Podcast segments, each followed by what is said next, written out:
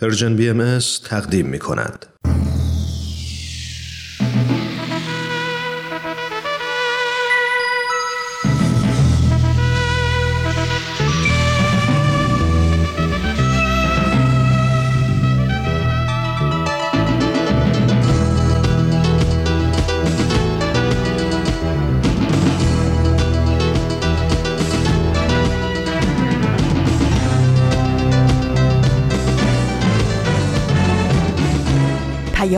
دوست. برنامه ای برای تفاهم و پیوند دلها.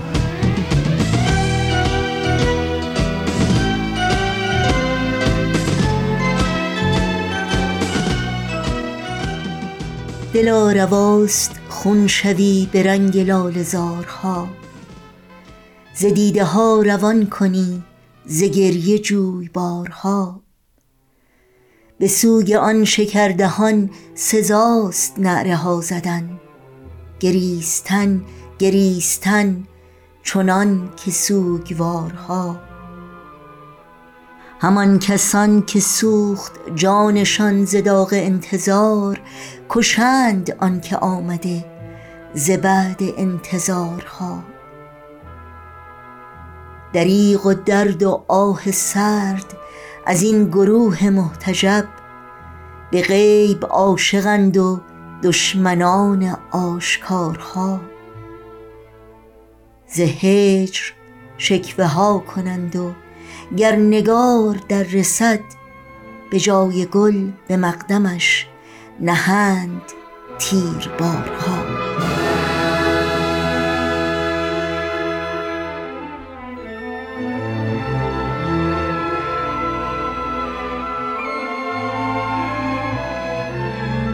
با هزاران درود به شما شنوندگان عزیز رادیو پیام دوست و گرامی داشته سال روز شهادت حضرت باب بنیانگذار آین بابی و مبشر آین بهایی.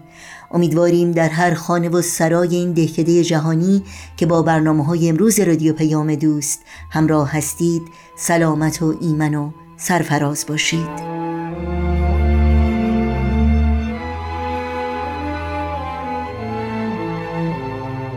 دوشنبه 19 تیر ماه از تابستان 1402 خورشیدی برابر با دهم ماه ژوئیه 2023 میلادی رو با سرودهی در مورد شهادت حضرت باب بنیانگذار آین بابی و مبشر آین باهایی آغاز کردیم.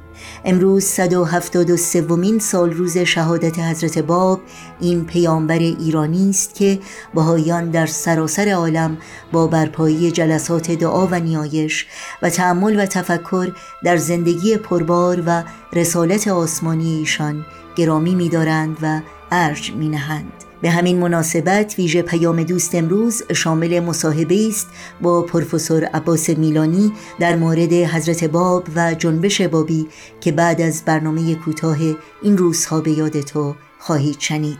امیدواریم همراه باشید.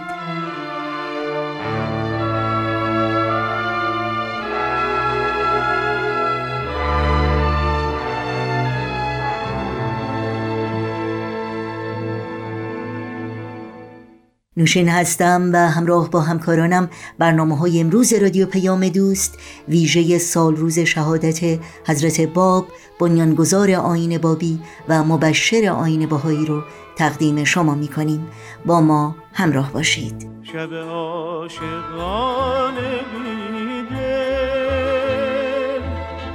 چه شب دراز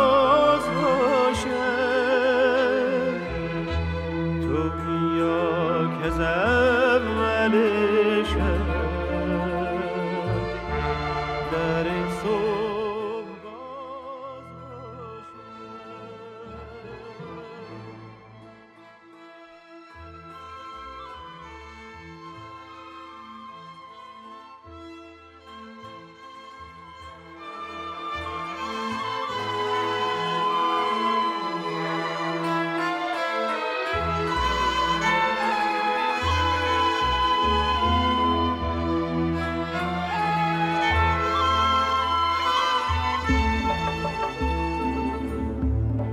است اگر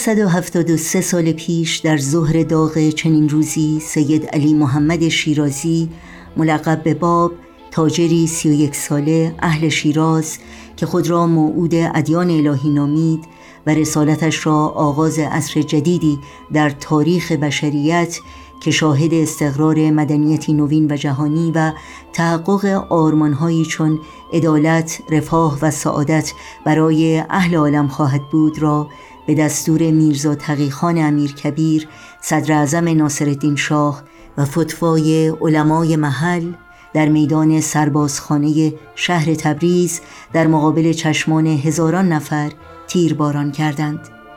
به این امید که از گسترش نفوذ پیام آسمانی حضرت باب که چون آتشی فروزان تمامی شهرهای ایران و فرای مرزهای اون سرزمین رو در بر گرفته بود ممانعت کنند. و محبوبیتش را در میان اخشار مردمی که گروه گروه مجذوب شخصیت آثار و پیام آسمانی او می شدند محدود. اما برخلاف انتظار و تلاش علمای بی انصاف و حکمای سنگدل زمان هزاران نفر از پیروان او تا پای جان بر باور قلبی خود ایستادگی کردند. حتی در این راه بیرحمانه و به شنیعترین اشکال شهید شدند. امروز در سراسر جهان میلیون ها نفر حضرت باب را به عنوان پیامبر ایرانی مؤسس آین بابی و مبشر آین بهایی می‌شناسند و به ایشان ایمان دارند و از حیات پربار شخصیت بینظیر و آثار او در مسیر خدمت به عالم بشریت الهام می‌گیرند. با مناجاتی از آثار آین بهایی سال روز شهادت حضرت باب را در کنار پیروان آین بهایی در سراسر جهان و همه شما انسانهای آزادهی که برای تحقق اصول والایی چون عدالت، برابری و احترام به کرامت و شرافت انسانی تلاش و فداکاری می کنید گرامی می داریم.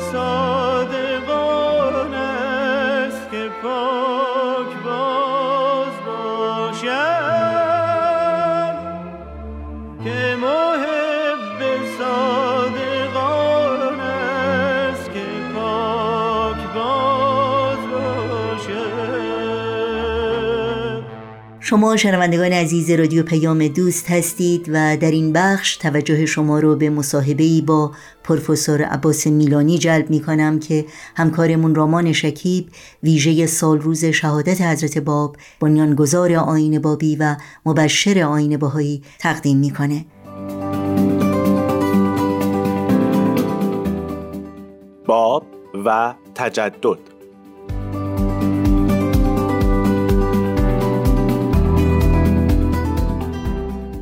شنوندگان عزیز رادیو پیام دوست با درود.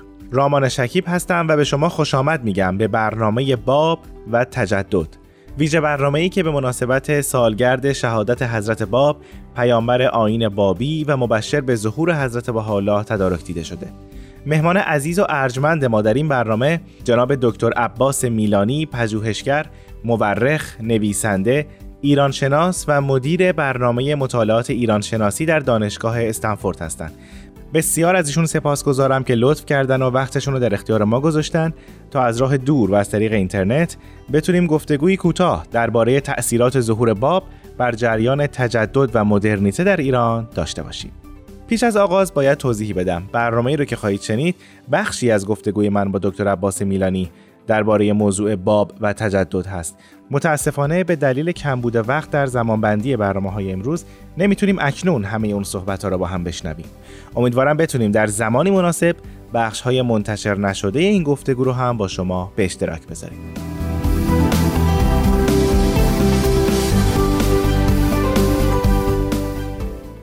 استاد بسیار خوش اومدید. خیلی متشکرم از دعوتتون. استاد اگه موافق باشید قبلش قبل از اینکه وارد خود بحث بشیم مختصری در مورد اوضاع زمان ایران در زمان ظهور باب صحبتی بکنیم. تا جایی که می‌دونیم سال 1844 باب ظهور کرد و تقریبا میشه نیمه قرن 19 هم. در اون زمان در ایران چه اتفاقاتی داشت میافتاد؟ یعنی از لحاظ فرهنگی از لحاظ سیاسی مذهبی از هر وجهی که برای شما مهمتر هست در ایران چه اتفاقی میافتاد؟ ایران چه شرایطی رو داشت میگذروند؟ از یک طرف به گمان من ایران در معرض یک حمله شاید بی سابقه استعماری بود. روزها شاید بزرگترین گسترش استعماری قرن 19 هم رو به طرف قفقاز و آسیای در واقع مرکزی آغاز کرده بودند و بسیاری از سرزمین های ایران رو به زور و به لحاظ جهالت قاجار گرفته بودند.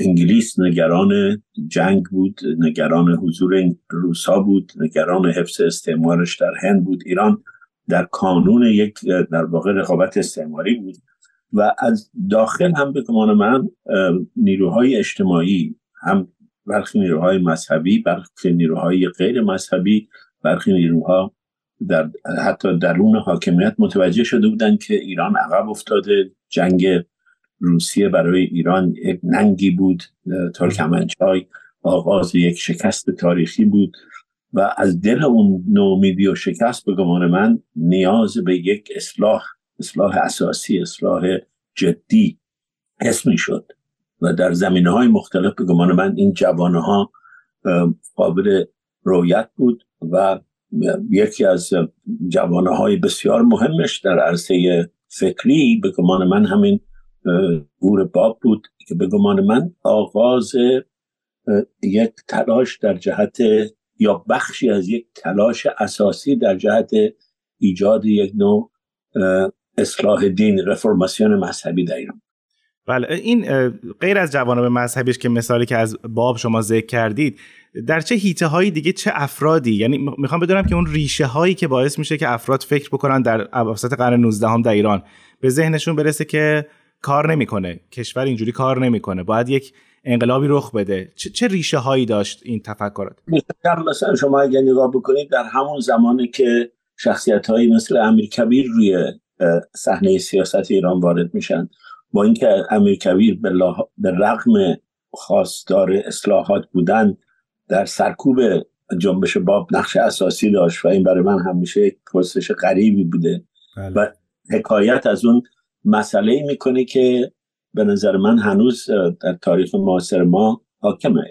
به این معنا که اصلاح درسته ولی نه اصلاحی که با اسلام تغایری داشته باشه. بله. و نتیجهش اون تبویی میشه که به گمان من هنوز بعد از 150 سال در مورد این حرکت بر جامعه روشنفکر ایران حاکم بوده. حاضرن در مورد هر نوع اصلاحی صحبت بکنن حاضرن اگر یک فلان آخوندی یک حرف بسیار تکراری در اصلاح دین زده بزرگش بدارن که من مسئله ندارم همه رو باید مطالعه کرد بله. ولی وقتی یک حرکتی به این عظمت میاد و یک درصد قابل ملاحظه از مردم رو جذب می‌کنه و یک تاثیر ماندگار می‌ذاره 150 سال بعد ببینیم هنوز رغبت چندانی به بررسی دقیق این قضیه فارغ از بررسی قدسیش فارغ از کسانی که مثلا پیروان باب بودن یا الان پیروان دیانت باهایی هستن بله. روشنفکران ایران به گمان من هنوز در یک تبوی تلویحی و تصریحی هستن که اصلاحات رو حاضرین بررسی بکنیم بله. مگر اصلاحاتی که آخونده بگن اصلاح نیست من در مورد این روشنفکران در ادامه صحبت خواهیم کرد حتما چون یکی از سوالات بزرگ هست همونطور که شما فرمودین. اگه بخوام برگردم سر اون تجدد اگه بشه اسمش گذاشت تجدد یا مدرنیته اصلا مسئله تجدد رو در اون دوران تو ایران چجوری میشه تعریف کرد؟ شما من یادم هست توی کتاب تجدد و تجدد ستیزی در ایرانتون راجع به این تجدد در دوره ناصرالدین شاه صحبت کردین. گفتین که او تجدد رو در اروپا می‌دید که این تجدد در واقع دو سویه داشت. یعنی معاندان و مخالفان تجدد بودن. عموما موافقاش روشنفکرها بودن گروهی از اشراف بودن. مخالفانش خب در واقع شاهان مستبد یا سرکردگان کلیساها بودن و اکثری از اشراف. ولی انگار قضیه تجدد با توجه به بافت فرهنگی ایران تو ایران انگار اینجوری معنی نمیشه تجدد. انگار راحت نمیشه گفت که خب مثلا اینها مخالفن اینها موافق. ما از هر قشری از گروه در این مسئله تجدد داریم می‌بینیم. بین موافقان و مخالفان. چجوری میشه این تجدد و مدرنیته رو تو ایران تعریف کرد؟ تجدد در سوال شما مستطره یه پدیده ای نیست که یک دفعه یک شبه در بیاد و همه جامعه ردیف بشن گاهی به نفعش و گاهی به زیانش. بله. گاهی یک شخصی می‌تونه در آن واحد منادی و معاند تجدد باشه. کما اینکه امیر کبیر به گمان من مستاق این قضیه است. در آوردن مثلا دارالفنون مشوق علم مشوق خرد در کنترل نفوذ انگلیس و روسیه مشوق استقلال ایرانه. ولی در سرکوب خونی جنبش باب ماند تجدده. بله. هیچ وقت تو تاریخ غرب هم اگه نگاه بکنید این گمانی که ما داریم که یه نفر مثلا میاد و میشه تجسم تجدد و بعد هیچ چیز دیگه نداره مستاق نداره. شکسپیر دیگه شکسپیر. خیلی تجسم تجدد میدوننش. بلوم یک کتاب داره شکسپیر حشر انسانیت هیومانیتی اینونشن میگه تجدد با شکسپیره. ولی بسیار حرکات و نگاه های ضد تجدد هم داره در شکسپیر و تعیین این قضیه دشواره. ولی تجدد در ایران اتفاقا به گمان من دوباره اون جایی که ربطی پیدا می‌کنه به حرکت باب و بعد به دیانت بهایت این پدیده دو نوع برخورد با تجدد هست. یه نوع برخورد که البته ناصرالدین شاه در این مقوله جا نمی‌گیره. ناصرالدین شاه از تجدد فقط ابزار کنترلش رو می‌خواد. بله بله. یعنی حق شهروندی رو بر نمیتابه. ولی میگه اینجا از مردم مالیات می‌گیرن. ما ببینیم سیستم مالیات رو می‌تونیم اینجا پیاده بکنیم. درست. اینجا یه پلیسی پیدا می‌کنه که سیستم کنترل خیلی دقیق از محله داره. می‌خواد بیاد یه چیزی شبیه به پناپتیک کنترل قرن 19 اروپا رو در ایران بیاره تو قهوه خونه ها رو بکنه مرکز جاسوسی علیه مردم.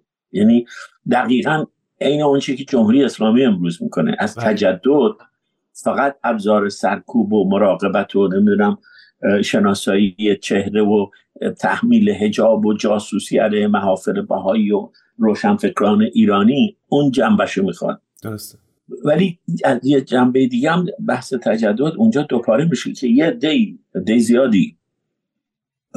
شاید ملکم خان و مثلا تجسمش باشن و نسل بسیاری در نسل اول تجددخواه های ایران که فکر می‌کردن تجدد ایران از دل و به تقلید تجدد غربه.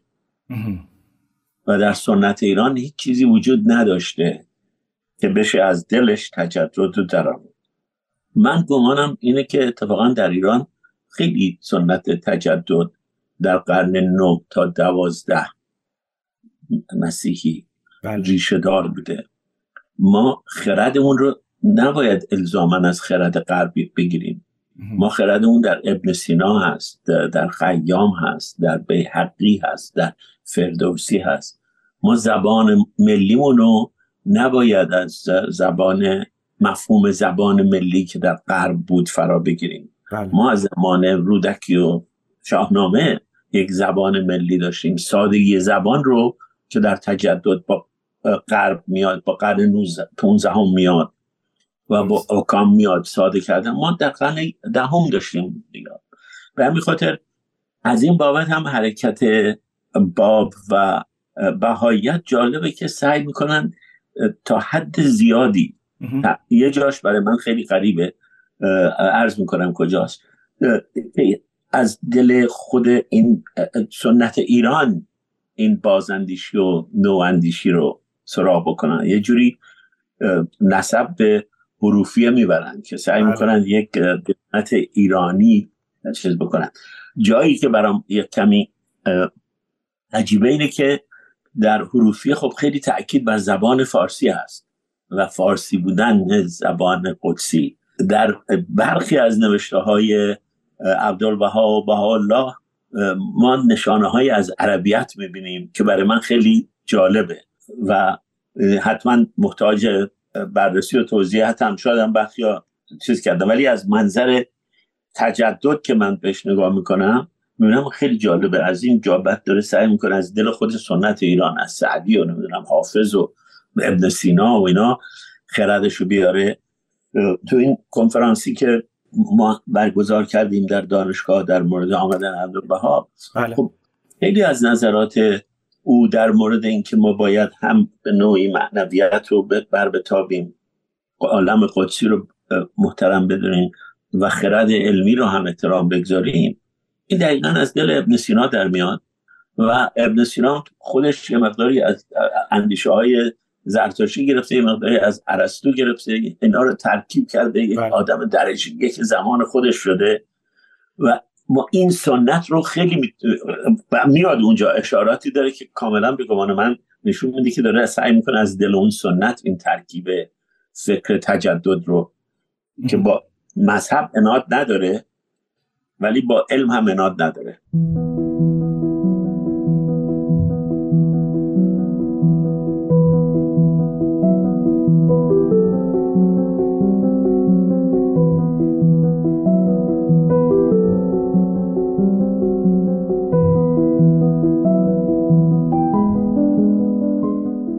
شنوندگان عزیز به برنامه باب و تجدد گوش می‌کنید. مهمان ما در این برنامه جناب دکتر عباس میلانی هستند. پیش از استراحت مختصری در مورد شرایط ایران در نیمه قرن 19 هم صحبت کردیم. همینطور در مورد مفهوم تجدد. از شما خواهش می‌کنم در ادامه برنامه با ما همراه باشید. نکته بسیار جالبی فرمودین در مورد تفکر بعضی از روشنفکران مثل مثلا میرزا ملکون خان حالا بقیه و همونطور گروهی دیگه که فکر می‌کردن تجدد رو از غرب باید اوورد و حالا شما میفرمایید که تجدد در خود دل فرهنگ ایرانی هست. بعضی عقیده دارن که این تجدد باید از مذهب شکل بگیره. بعضی عقیده دارن که این تجدد از در واقع باز تعریف هویت باید شکل بگیره هویت ایرانی حالا با هر تعریفی که وجود داره.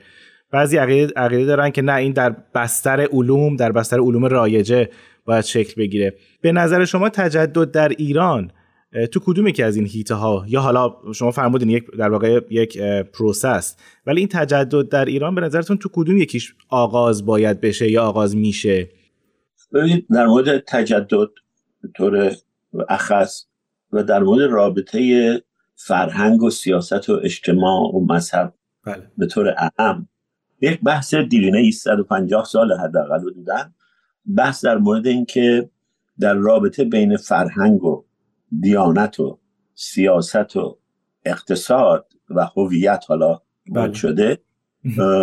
آیا دیانت مهمتره و تعیین کننده است؟ شکل بخشه یا اقتصاد یا اقتصاد و سیاست یا یه ترکیبی از هم است. مارکس میگه که پایش اقتصاده. جامعه به یک اصلاح دین احتیاج داره. و پروتستانتیزم رو سرمایهداری ایجاد می‌کنه و ایجاب می‌کنه.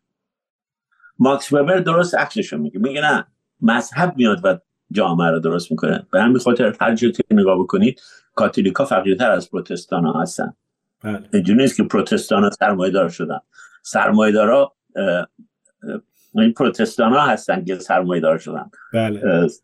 سرمایه‌دار پروتستان ایجاد نکردن. و یک رابرتانی هست و بعد مکتب نوتاریتیگری هست که میگه نمیشه اینها رو از هم تفکیک کرد.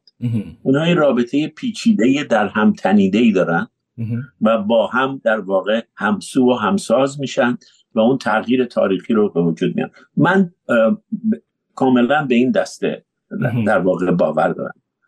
فکر می‌کنم میشه گفت که تجدد فقط از دل مذهب میاد. یا عکسش تجدد با دفن مذهب بله. آغاز میشه می‌دونید قرن 19 هم پایان قرن 19 هم رو در یک کتابی به عنوان قصر محاکمه خدا مینامه میگن اصلا کل مفهوم Enlightenment حتما بهتر از من می‌دونید مفهوم Enlightenment روشنگری بر این اساس استواره که خرد نور دانشه بله. و مذهب تاریکی جهله و اگر خرد رو بر مذهب بتابی زود نه دیگه حتی بله. زود مثلا این مذهب میره و کولکافسکی که دوباره من خیلی به کاراش علاقه دارم و جریان های عمده مارکسیزمش هم که سه جلد به فارسی برگردوندم بله. اون توی کتابی در مورد تجدد میگه که شاید بزرگترین اشتباه تجدد دقیقا در این بود که فکر می‌کرد اگر جامعه رو به, به طرف خرد ورزی ببری نیاز به عالم قدسی کاملا از بین میره. نیاز به عالم قدسی با نیاز به مذهب سامان یافته دو تا چیز متفاوت هست. بله. و میگه قرن بیستم این رو ثابت کرد. خب اگر بخوایم بازگردیم به همون مسئله تجدد در ایران هستن نویسندگانی که راجبه جنبش باب صحبت می‌کنن. مثلا عباس امانت راجبه این صحبت می‌کنه که در وهله اول جنبش باب و دیانت باب در واقع یک جنبش دینی بود ولی در دل خودش مفهوم تجدد رو داشت یعنی در اون عقاید و اصول و اندیشه های انقلابی که داشت یا همطور محمد رضا فشایی در کتاب از شهریاری آریایی به حکومت الهی نکته جالبی رو میگه میگه با اینکه جنبش بابیان در دریایی از رنج و خون غرق گردید ولی تأثیر شگرفی بر جامعه گذاشت به حدی که اصلاحات امیر کبیر، پیدایش روشنفکران روشنگر، انقلاب مشروطیت، انقلاب ادبی و غیره همگی زاده و دنباله منطقی این جنبش بودن. یعنی خیلی تاثیر این جنبش رو بزرگ می‌دونن اینها. نظرتون در مورد این دیدگاه چیست؟ یعنی می‌خوام بدونم آیا به نظر شما مثلا در همون جنبش مشروطیت دیدگاه های باب و حالا دیدگاه های حالا بعد از او در دیانت باهایی چقدر مؤثر بودند؟ آیا بودند اصلا؟ به نظر من قطعا مؤثر بودند در این مفهوم که شباهت های بسیار زیادی بین بسیاری از آنچه که خواستهای مشروطه بود و خواستهایی که باب یا بهالله یا عبدالبها مطرح می‌کردن وجود داشت. ولی بخواد از لحاظ دانشگاهی آدم به اصطلاح نفوذ مستقیم رو نشون بده یعنی شما یک همسویی فکری و همسازی فکری بین اینها می‌بینید. ولی اینکه بخواد نشون بدید که آیا مثلا اگر ده خدا فلان حرف رو زده و این حرف عین حرفی است که باب زده. آیا این رو از او گرفته یا در کل این مسیر بوده؟ از او گرفتگی رو فقط با یک بررسی خیلی فورنزیک میشه نشون داد. می‌تونیم بگی که آره این اینو خونده در فلان تاریخ هم می‌دونیم که اینو خونده و اینجا کتاب منعکس شده. ولی یه برداشت به گمان من بهتری که وجود داره دقیقا اینه که تو همین مکتب نو تاریخی گری از جامعه به عنوان مجموعی از در هر مقطع از یک سرمایه نمادین سیمبال کپیتال صحبت می‌کنه و از حرکت انرژی اجتماعی صحبت می‌کنه. این انرژی اجتماعی بخشش اقتصادی است بخشش فلسفی است بخشش دینی است بخشش روابط جنسی است بخشش اقتصادی است. و این حرکت خودش از این سرمایه نمادین مایه می‌گیره و بعد خودش تبدیل به بخشی از این سرمایه میشه. یعنی حرکت با حضور مثلا قررت العین قصه هایی که در مورد قررت میگن بله. دیگه در زمان مشروطه بخشی از سرمایه نمادین جامعه ماست. و هر کسی می‌خواد در مورد آزادی فکر کنه ممکنم حاضر نشه بگه که من این از او گرفتم. بله. ممکنم حتی خودش ندونه که از او گرفته. این حرکت انرژی اجتماعی هست. حرکت سرمایه نمادین هست. اگر تاریخ مشروطه رو نگاه بکنید بدون شک افکاری که این افراد داشتن درش حضور داره.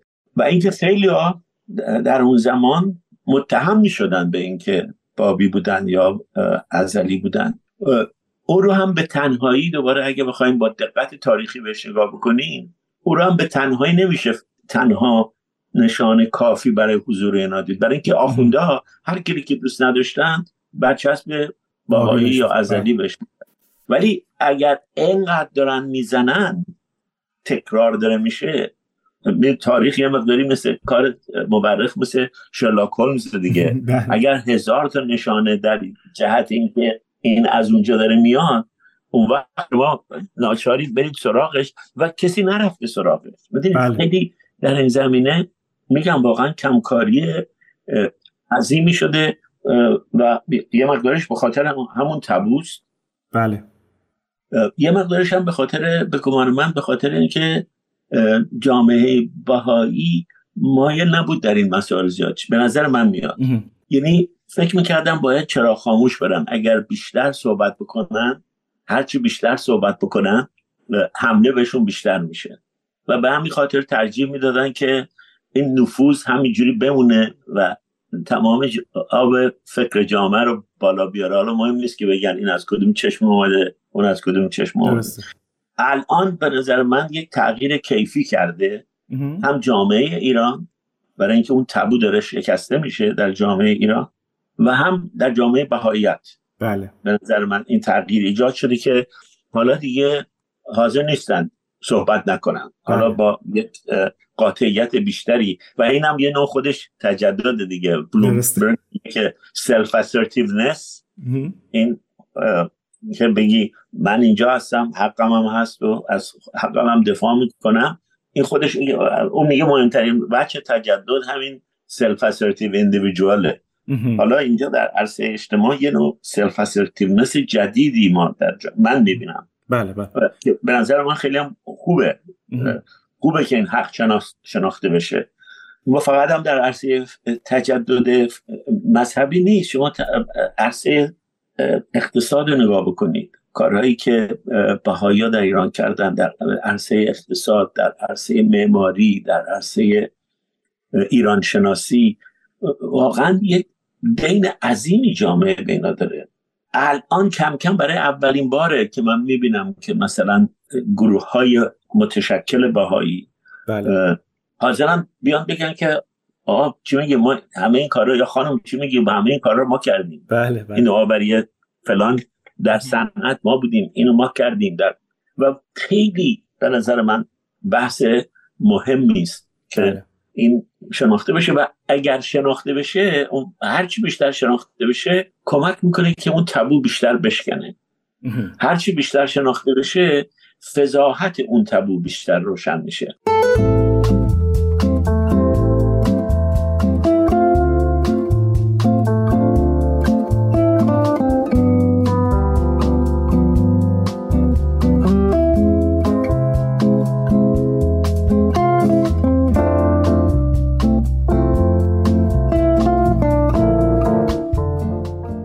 شنوندگان عزیز به برنامه باب و تجدد گوش می‌کنید.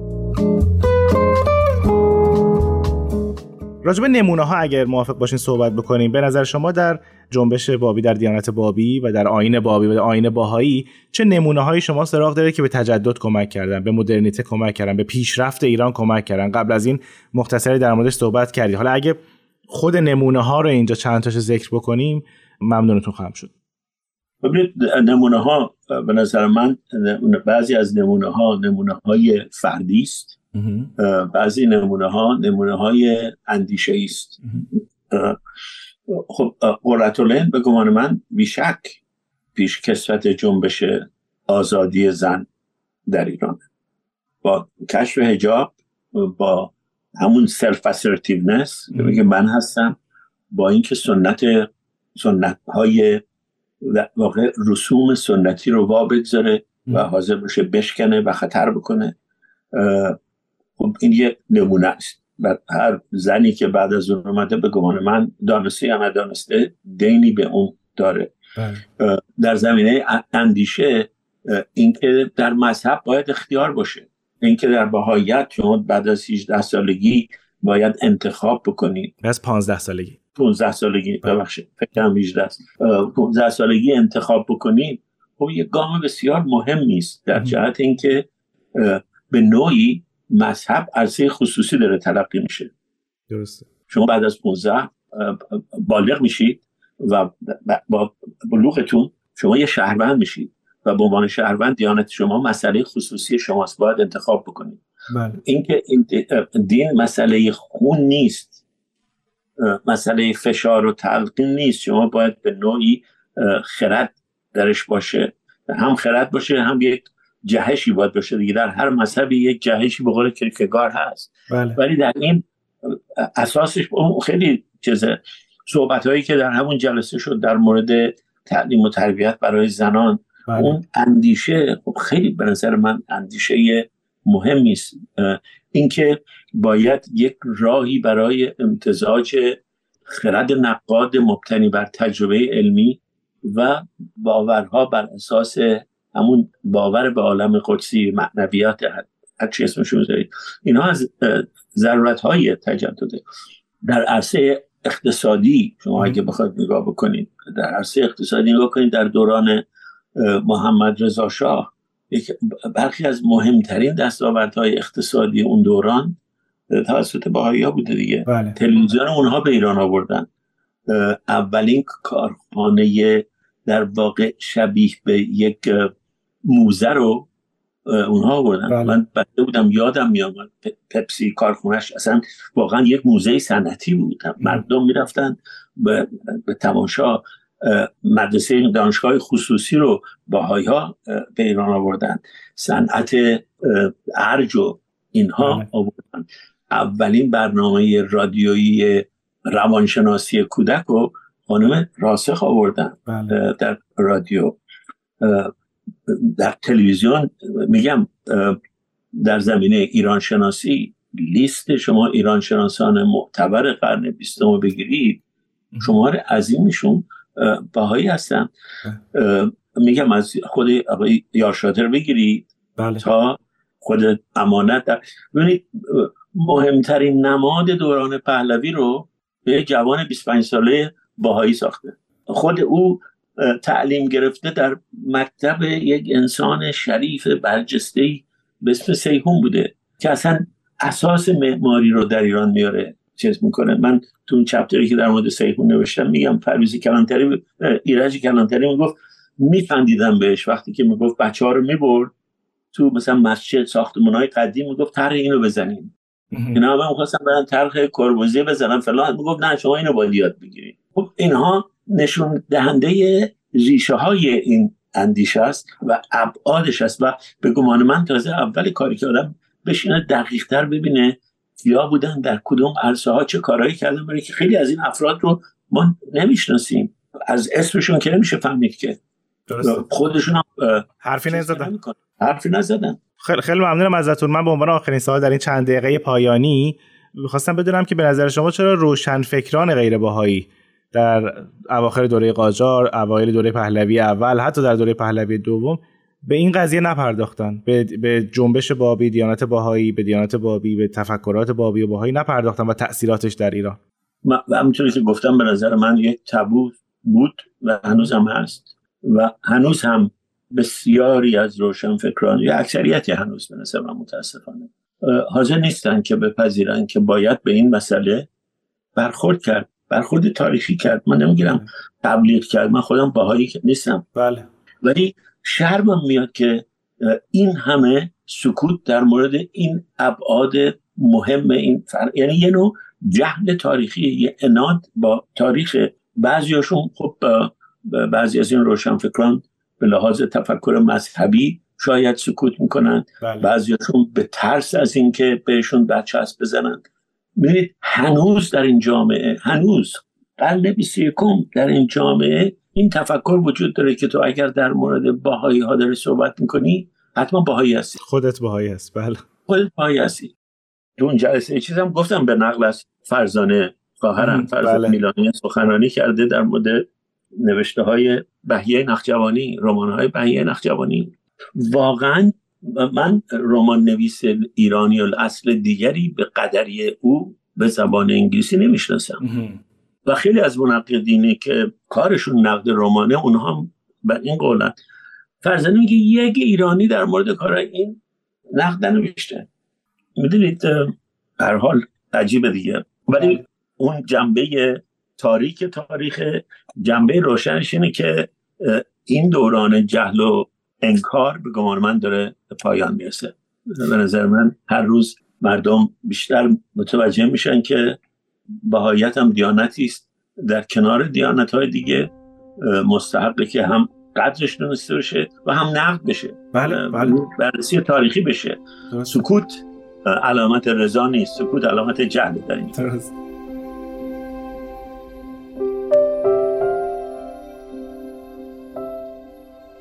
به پایان این گفتگو رسیدیم. بسیار سپاسگزارم از لطف جناب دکتر عباس میلانی که در این برنامه با ما همراهی کردند. از شما شنوندگان همیشگی رادیو پیام دوست هم ممنونم که وقتتون رو به شنیدن برنامه باب و تجدد اختصاص دادید و امیدواریم ما رو از نظرات خودتون محروم نکنید.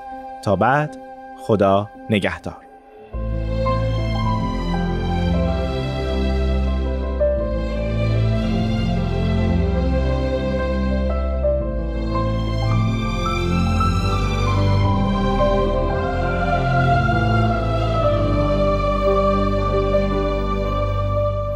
شنوندگان عزیز رادیو پیام دوست ویژه مصاحبه همکارمون رامان شکیب و پروفسور عباس میلانی رو به مناسبت سال روز شهادت حضرت باب بنیانگذار آین بابی و مبشر آین باهایی شنیدید.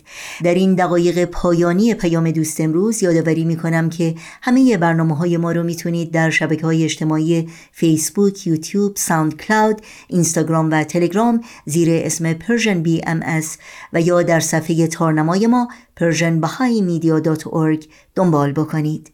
با سپاس بیکران از توجه شما همراه با تمامی همکارانم در بخش تولید برنامه های امروز همگی شما رو به خدا میسپاریم. تا روزی دیگر و برنامه دیگر پاینده و پیروز باشید.